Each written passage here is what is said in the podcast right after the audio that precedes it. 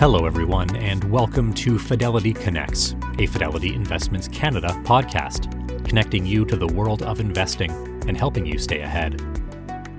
Today, we are joined by institutional portfolio manager Naveed Rahman and portfolio manager Salim Hart from the team behind Fidelity Global Intrinsic Value Class. They discuss market lows, particularly in Asia, the beneficiaries of the banking crisis, and which regions are currently on their radar. Naveed and Salim explain that the debate over the impact of the pandemic continues in the marketplace, with the CPI at over 8% in the US but expected to decline further. They say their approach as bottom up stock pickers enables them to prioritize good businesses and valuations, as opposed to relying on market speculation. Turning to Asian markets, Naveed and Salim explain that their analysts enjoy searching for microcap stocks in Japan and often find companies with single digit PE ratios, with market caps and cash on the balance sheet. Japan is a region that has always been of interest to portfolio manager Joel Tillinghast. Joel, as you may know, is retiring at the end of 2023. Salim and Naveed provide an update on the multi year transition that included bringing Morgen Peck and Sam Chamovitz onto the fund, and continues with Joel remaining as an advisor upon his retirement from portfolio manager. This episode was recorded on May 31st, 2023. The views and opinions expressed on this podcast are those of the participants and do not necessarily reflect those of Fidelity Investments Canada ULC or its affiliates. This podcast is for informational purposes only and should not be construed as investment, tax, or legal advice. It is not an offer to sell or buy, or an endorsement, recommendation, or sponsorship of any entity or security cited. Read a fund's prospectus before investing. Funds are not guaranteed. Their values change frequently, and past performance may not be repeated. Fees, expenses, and commissions are all associated with fund investments. I was wondering if, from your perspective, let's start with you, to just get a sense of is inflation just absolutely the most important thing that you're considering right now, or, or we move past that a little? Uh, in a word, yes. Um, it is. It is absolutely paramount, I mean, and, I think it's a big adjustment for all of us as investors and market participants because for so long, PAMLA was not a thing. It was hovering somewhere south of two percent, which which was the Federal Reserve's target for a long time. Uh, and and the big debate in the marketplace is that you know we are probably off the, um, the highs post pandemic in, in the U.S. as an example, uh, CPI, you know, reached uh, eight percent, north of eight percent. The trajectory is downward, but I think what we are wrestling with, and what uh, I'm sure Salim will talk about in a minute, is what we can see from the underlying research of the companies and the macro research is that inflation is probably headed down, but at a slower pace, and, and probably without maybe the the speed that the most optimistic market participants were hoping for, that we would quickly get get from eight to to the Federal Reserve's target. You know, the data with, on the ground tells us that we're heading in the right direction, but it may take longer to get there than many of us expected. Um, is it the first thing that you take a look at when you wake up in the morning? You're looking at screens and put it in perspective from your from your place. I mean, I think it's definitely important on the trajectory of the economy, but you know, as we've talked about before, I think we are definitely bottoms up stock pickers and are looking at individual companies. So, um, you know, Joel and the team have always talked about, um, you know, trying to predict the economy is very difficult, and it's a lot easier just to focus on good businesses at good valuations. So, I think that's where most of our our focus is. But we can't, you know, we can't um, ignore the fact that inflation helps certain companies uh, more, you know, more than others and hurts others um, as well as well as you know what the Federal Reserve is doing, uh, you know, to, to the trajectory of the economy. And I think things have been holding up well. And as you mentioned, inflation has still been running above what the Fed wants because there is a lot of excess savings and liquidity in the system. Um, you know, even though the Fed has been reducing their balance sheet and money supply growth is negative, um, it's still quite a bit above trend, above the pre-COVID trend. So a lot of that to work through, and I think that's one reason that we've seen um, inflation and the consumer hold up, uh, you know, better than than some people expected. But um, you know, kind of in order to counter that, I think by definition the Fed does have to slow down the economy, and the question is just really by by how much will that end up happening? And I think our base case is a mild slowdown, but the portfolio is well positioned, um, you know, for something worse given our attention to quality stocks, you know, value, um, and and very good downside protection that the the fund offers investors. Pamela, if I could just add one thing, and we don't want to have inflation be the only topic, but it is important uh, to keep in mind that the, the post-pandemic deglobalization megatrends that, that we are seeing, you know, um, decoupling of, of supply chains, having more redundant supply chains, that's point one. And then secondly, the global effort to um, have a greener economy, a greener um, sort of power grid Uh, you know, I think these are two other important factors aside from what we've discussed that are long-term inflationary in mind. So I, those those are not this cycle, whether we have a recession, how long it lasts. Those are very likely sort of multi-year, multi-decade cycles, and that provides a a tailwind for inflation. So I, I guess to put a button on it, we, we, we feel like we are just investing and operating in a more inflationary environment than we have for 15 years. And it, just it's a sea change, and we all have to sort of adjust and pick the right kinds of stocks. To Salim's point, uh, for for for a different environment. And those kinds of trends are really, you know, where we're looking at from a bottoms-up perspective. You know, EMCOR is a decent-sized position uh, in the fund, and it's it's uh, basically a construction company that, that doesn't focus on the consumer space, um, and, and, is a big beneficiary of, of onshoring and, and rebuilding capacity, you know, here in this country. And you know, Naveed mentioned alternatives. One of the biggest stocks in the portfolio is Total, and even though it is traditionally a hydrocarbon-focused you know company, they have they're a leader in LNG, which is a little bit more um, you know friendly to the environment, as well as they've made a lot of investments um, in renewables and have done a lot of work in that area too. So um, those are the types of things from a bottom-up perspective that Naveed mentioned that are definitely important to us.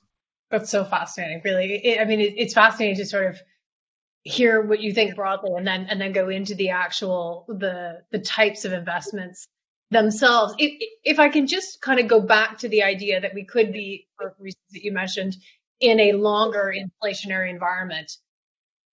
Just to maybe put a dot on the button i wonder naveed can you just sort of say what what ultimately does that do to so-called growth from your perspective the style of growth and what it's dependent on in terms of interest rates versus value?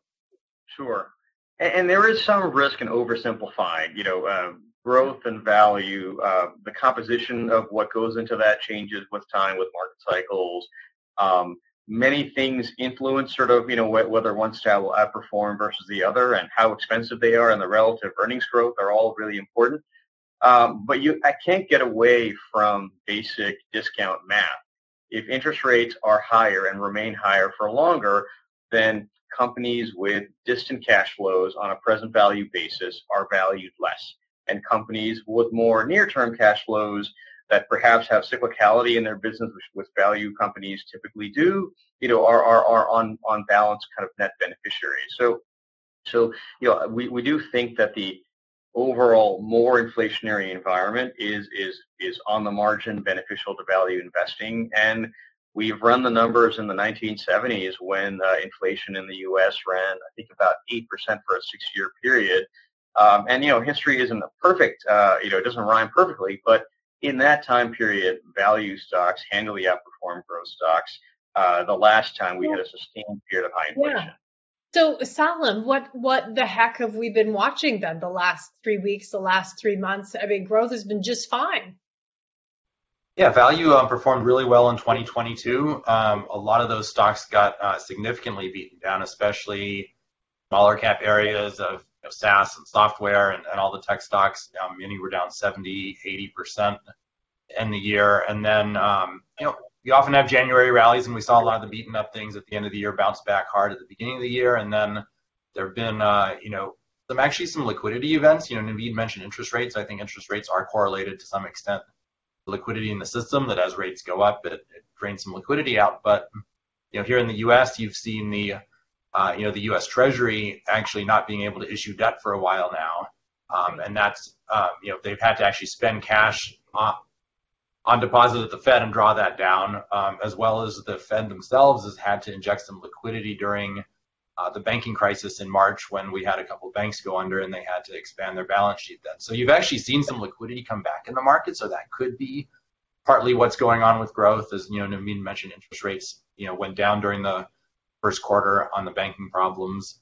Um, but you know, nothing goes in a straight line. So, you know, we're definitely optimistic that it's a it's a bounce in growth after uh, what was a terrible year last year, and that um, you know these these cycles tend to go more in decades rather than months. So uh, we're optimistic that uh, the value trend started last year, and that we're in for many good years of value outperformance.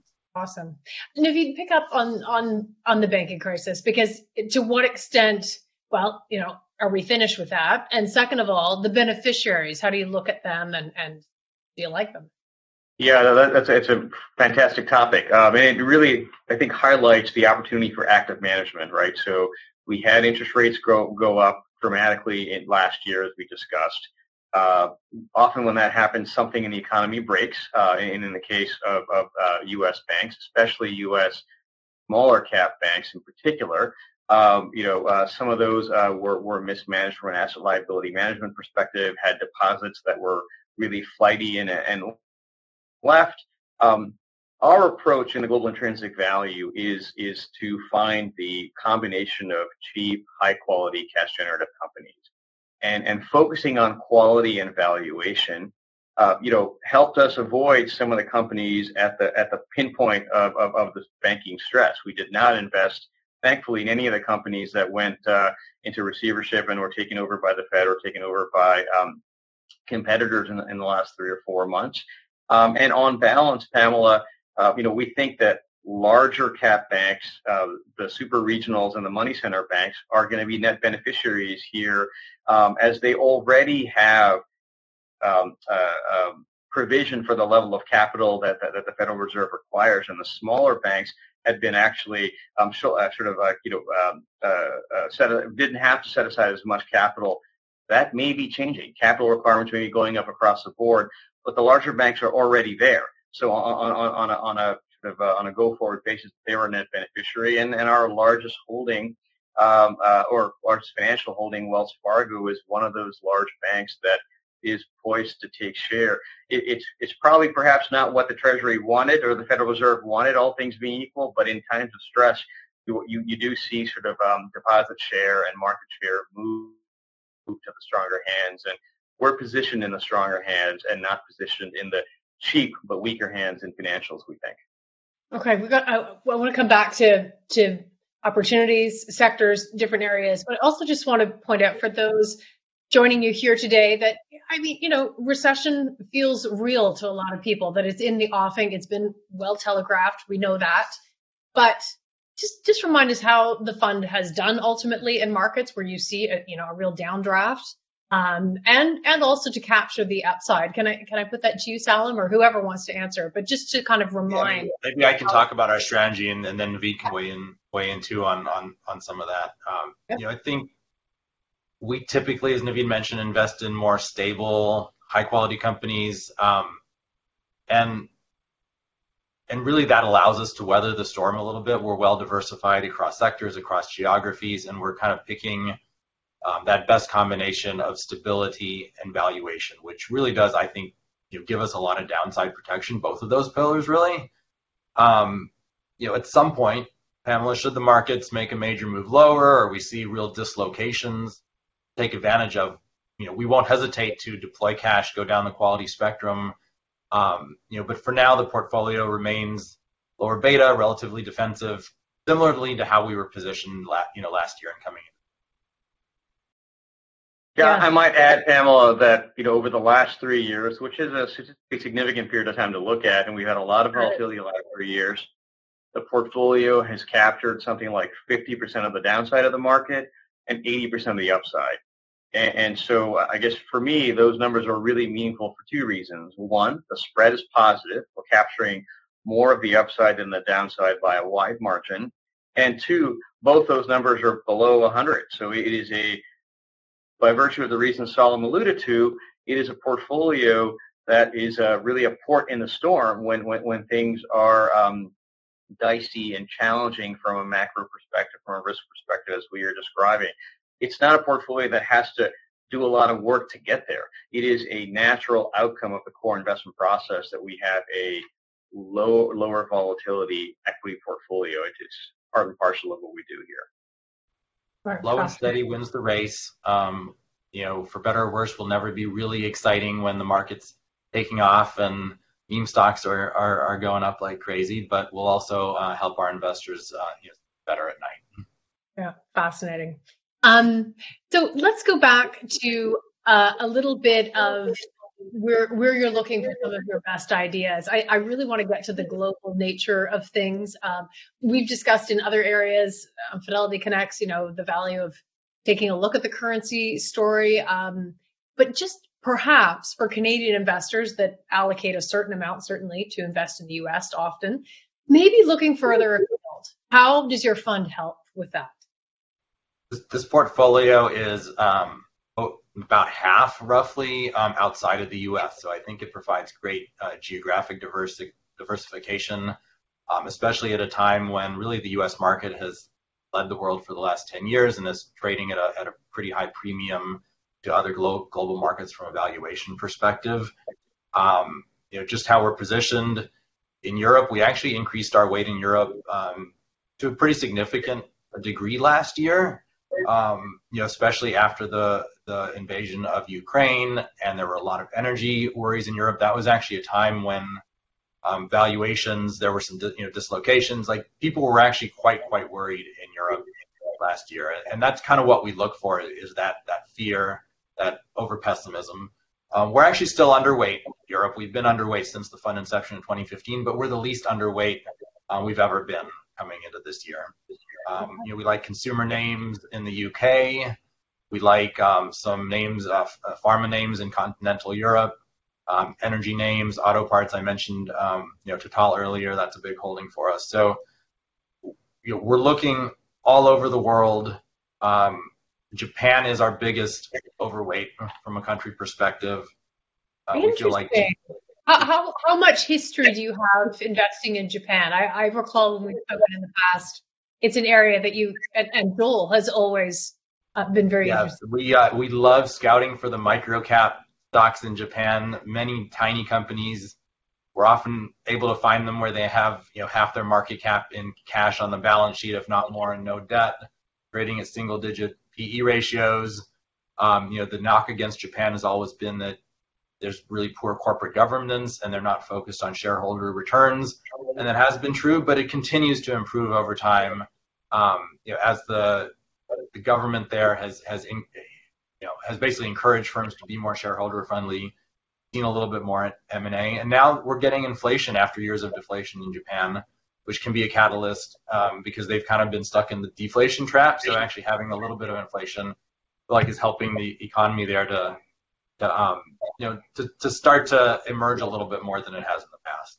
Yeah, if I Pamela, if I pick up on Salim's point on Japan, it's it's really significant in the sense that it has been cheap for over a decade, you know, relative to small and mid cap opportunities around the world. But above and beyond just compelling valuation, there really is a concerted effort to improve corporate governance in Japan. And so you are seeing shareholder uh, uh, uh, share buybacks, increasing dividends. Um, in fact, you know, the Japanese government has directives to uh, to public companies that say that you have to sort of take a course of action to move your ROE to a 7% target. That, that's a, a stated uh, government objective that they have for, for public equities in Japan. If you trade below book value, you have to have a plan of action to, to improve that. Um, so, so above and beyond valuation, there's actually sort of corporate governance improvements that, that are happening.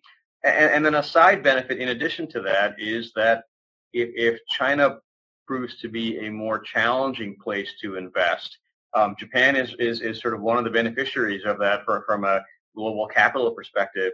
And it's had a nice start to the year. I think it's up 18% year to date in USD terms. But despite that outperformance, it's still at a really meaningful discount to small and mid caps we can find in the US. It used to be in um, Japan that um, it was a status, you know, it was a status for a company to be listed on a stock exchange there. So many companies who probably should have remained private you know, listed on the stock exchange, even though they were too small and it didn't really, uh, you know, make that much sense. And I think now there's a little bit more pressure at the margin for companies that are listed that, that yes, you do have public shareholders and, and you're accountable to them, not only to your employees, um, but also, you know, your customers, your employees, and also shareholders are a constituency. And I think that thought process is starting to to, to happen a little bit more in Japan, as as Naveed mentioned, and um, you know, Japan's been in the news. You know, if, if anybody heard about Warren Buffett, he made he made news a couple times with all his investments in trading companies in Japan because they were quite stable businesses at you know seven eight times earnings, um, really a beneficiary um, of currency movements of you know global trade out you know outside of China and um, you know we've owned them for a long time. I, I, I told you you know it's just one of the ones Warren Buffett um, bought has been in the portfolio since 2015 uh, near the top of the portfolio. So we definitely recognize the the values there, and other people I think are um, starting to as well.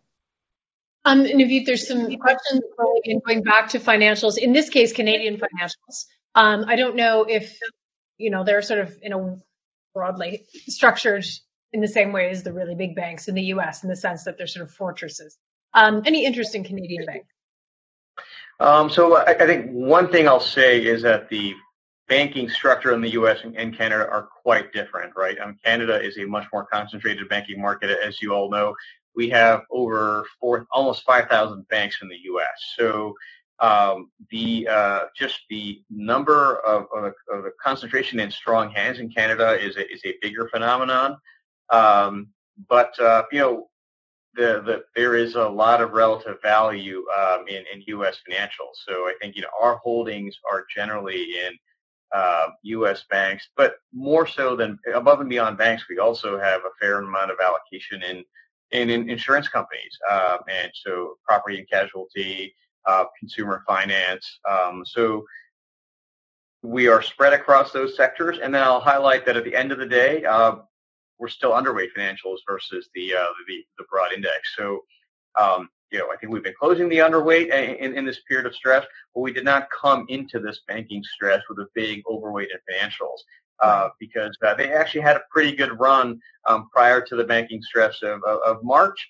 Uh, and they had benefited from rising rates, but not had not really incorporated some of the potential risks associated with credit losses from a, from a possible recession to come. Right. Interesting. Okay. Um, there's some great questions coming in here, and some of them go back to a couple of things that you said. So um, this question are emerging markets in comparison to Europe um, a better place to focus uh, in this high inflationary period? So parts of that you probably answered, but you know, as a broad statement, what would you say there? I think there's we definitely always find some values in emerging markets. Um, there's a lot of risks there that you know that one has to account for, and generally our positions in those names are quite a bit smaller. Um, you know, we definitely value property rights, political stability, um, if at all possible. Uh, and, and those are the things that, um, you know, corporate governance, those are all things that are really important that I think sometimes in emerging markets you have to be really careful about, Pamela. So we definitely have, um, you know, probably mid-single digit percent weight of the portfolio in emerging markets, and we're always looking for opportunities. But at the margin, they do have to, to meet a little higher bar on the quality of the business just because they are operating in a um, uncertain area. I mean, I think um, you know with the with the U.S. dollar as strong as it has been, um, you know, it can help some export-oriented companies in, in, some of these places, whether it be Japan or emerging markets. So I definitely think there's some opportunities there, and valuations are good. So I wouldn't overlook EM. Just be very careful, and and you know, I think what Naveed would say is is it's a great place for stock picking, but you definitely don't want to just blindly put an allocation there. Perfect. Okay. Um, there is a question. I was going to ask you about this anyway, but just to bring us up to date on the the fund itself, the transition um, between managers. I'll just ask you about this. Someone is writing in asking, is Joel Tillinghast still involved uh, in the day to day? So why don't I put that to you, Salim, first? Absolutely. Yeah, so um, Joel's retirement, uh, it's still many months away, but it's been well communicated. There's a there's a long multi-year transition. By the end of the year, he'll come off as a official name portfolio manager on the funds, but he'll still be sitting in the office next to me um, as an advisor to us all in the department and, uh, and and share his investment insights all the time with us. Um, you know, we're about, I guess, three quarters of the way through the transition. Uh, it's proceeding as expected. You know, Morgen Peck and Sam Chamovitz and I and Joel all share a similar investment process. Uh, you know, they're bringing new ideas and a fresh perspective to all the existing holdings, and we're all meeting with Joel and and I regularly, and we're all talking the you know all the time about the portfolio and the individual names. So I think you're seeing that influence, but we're hoping for our shareholders it'll be a very stable process and they won't see the characteristics of the portfolio um, you know change by very much at all. Okay. Naveed, anything to add? Yeah, Pamela, I might just pick up on um, the proof is in the pudding, right? So we, we have explained the transition almost two years ago. It's, as Salim said, we're three quarters of the way through. It's an investment team that shares the same core investment philosophy and process. And by, by the proof in the pudding, I mean that the characteristics of the portfolio have not changed. We are demonstrably cheaper than the benchmark, demonstrably higher quality than the benchmark. We continue to have really attractive up and down capture, as we discussed earlier in the portfolio as Joel has demonstrated in his three decades of investing in the U.S. And then lastly, you're not seeing this big uptick in turnover. There are other examples in the industry where an investor might retire and move on and a new investor comes on and you see this sort of momentary spike in turnover and the portfolio has to be overhauled. Turnover of the portfolio is happening at, at, at roughly its regular cadence and it's really driven more by the market opportunities that we're seeing and less because there is a fundamental rethink in, in sort of the core core investment philosophy. Right. Okay. Fantastic. Thanks for bringing us up. And, and I'll weigh in that you know yep. Morgen and Sam and I have all been working with Joel for many years. I've been on this fund since 2015, and Morgen and Sam have been on low price stock fund, as have I, working with you know side by side with Joel for you know at least five to seven years. Uh, you know each of us. So we have a lot of years invested in the process, uh, mentorship with Joel, and, and working with him closely on on multiple products. Fantastic. Well, yeah, thank you for bringing us up to date. And we um, wish everyone well. And we look forward to speaking to all of you uh, in, in, the months ahead. Um, Naveed, I might just ask as a final, because some people join us later in this conversation than others, but just to kind of go out with why this fund now, as you know, some people are biting their nails about recession risk for sure, and also yeah. the global exposure. Just kind of give us the final word. Sure. Uh, I, I, think um, uh, we often assume that past is prologue in investing, and it, it, it, often is the opposite, right? So if we look at the long history of investing, what has served you well and served your clients well for the trailing 10 or 15 years is often not the thing that you need to be focused on on a going forward basis. And global intrinsic value is a really nice complement to the core exposures that many advisors have. The last 10 to 12 years, U.S. has beaten non-U.S., growth has beaten value, and tech has beaten everything else. We are a more non-U.S. than U.S., small instead of large cap, and, and, sort of more value than growth. So we are really complementary to sort of the one-way direction of the, of the market in the 2020s, or 2010s, I should say. And, uh, and, and I think that's actually, that sets us up really well to play an important role in an investor's portfolios. I want to thank uh, both of you for, for stopping by and joining us on Fidelity Connects. Naveed and Salim, have, have a great rest of your day. Thank you thank so you, much. Great to see you. Thank you for listening to the Fidelity Connects podcast. If you haven't done so already, please subscribe to Fidelity Connects on your podcast platform of choice. And if you like what you're hearing, leave a review or a five star rating. Fidelity mutual funds and ETFs are available by working with a financial advisor or through an online brokerage account. Visit fidelity.ca slash how to buy for more information. While visiting fidelity.ca, you can also find information on future live webcasts. And don't forget to follow Fidelity Canada on Twitter and LinkedIn. Thank you. See you next time.